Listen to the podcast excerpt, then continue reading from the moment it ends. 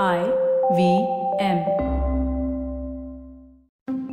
It is the year 1911. On a warm winter afternoon in Calcutta, an elite group of leaders have gathered to discuss their roles in the Indian independence struggle against the British. The session is being chaired by Bishan Narayan Dar as the president, and everyone is gearing up to make their arguments, eager to contribute to the cause. Before the session starts, a group of kids walks through the crowd. The low buzz murmuring of the crowd comes to a stop as they get up on stage and start singing a song. Amongst them was a girl called Sarala Devi. At that moment, as she sang with the chorus, Sarala did not know that the song she just sang would change the face of Indian nationalism forever.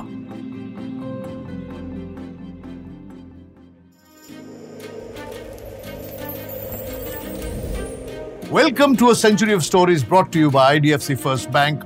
Always you first. I'm your host Kunal, and this is the story of the Indian national anthem. We all love the national anthem. The tune of Jana Gana Mana is deeply instilled in us. But this song, which every kid in India knows by heart today, had a very unique, vibrant, and difficult history. In 1947, the British left India, but left behind some open wounds. Their divide and rule policy had created and fostered animosity between different communities. There was massive damage done to the identity and unity of the people of India. After the partition, amidst all uncertainty, violence, and conflicts, the dream of a united India appeared difficult, quite difficult. The newly independent India was in need of some words of courage and solace, words that would remind them about who we are as a nation and as a people. This is where a familiar poet appeared on the stage and gave us what we needed. Rabindranath Tagore, or as you know him, Rabindranath Tagore. Tagore had witnessed with his own eyes the plight, the struggle, and the resilience of the people of India during colonial times. In the early 20th century, he was struck by a series of tragedies. Tagore lost his wife, his father, and his second daughter in quick succession. In addition to this, he was also witnessing the movement against the 1905 partition of Bengal. His experience over the years inspired the birth of Bharata Bhagyo Vidhata, a five stanza poem capturing the essence of the freedom struggle in India. Still powerful to this day.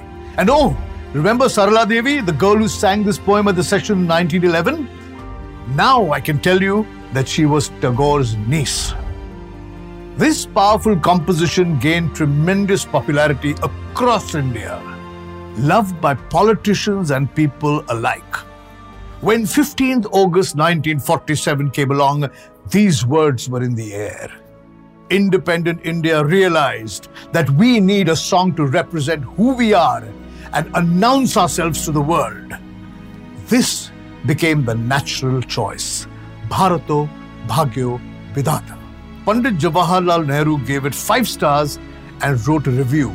He said, It was distinctive and there is a certain life and movement in it. Tagore picked up his pen, tweaked and twiddled with the words a bit, and gave us the beloved five stanza poem called Jana Gana Mana. But wait, the story of the national anthem doesn't just end here because when everything was going right, the national anthem was rejected. As the popularity of Jana Gana grew, a big political conflict emerged. Different factions within the Indian nationalist movement held differing opinions on the anthem's suitability as a national symbol. Some believed that the anthem's inclusivity and pluralistic message would unite the nation, while others felt it was not representative of all regions and languages in the country. Nehru knew that for the song to attain the position of national anthem, it had to appeal not only to the Indian heartland, but it had to have its music shine abroad. And now Tagore faced a big challenge.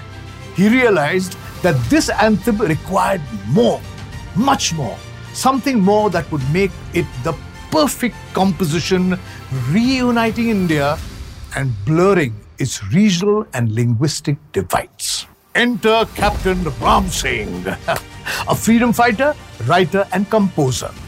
Captain Ram Singh was born in Bhagsu Khaniara, a village near Dharamsala, on August 15, 1914. He joined the Indian Army as a young lad and fought wars with fellow Indians. Come independence, he had a unique perspective of what patriotism and fighting for your country means. His understanding of the Indian mind's plight and resilience served as inspiration to design the perfect composition for Jana Gana Mana. He was the one who stepped forward to compose a melody that would complement the words Jana Gana Mana. Captain Thakur's compositions skillfully blended elements of Indian classical and folk music, capturing the essence of the anthem and satisfying diverse musical traditions across the nation. What's more, it could be adapted to be played by a brass band. The new composition was not just perfect for political requirements, but gave the national anthem a sense of harmony, eliminating regional and linguistic divides. Janagana Mana, which succinctly conveyed the spirit of pluralism or the philosophy of unity in diversity, was then officially adopted as the national anthem on January the 24th, 1950. And that, ladies and gentlemen, is how we got our Indian national anthem. You've been watching a century of stories brought to you by IDFC First Bank. Always you first. Next week, I'll tell you the story of how this changed everything. Till the next week, bye. I V.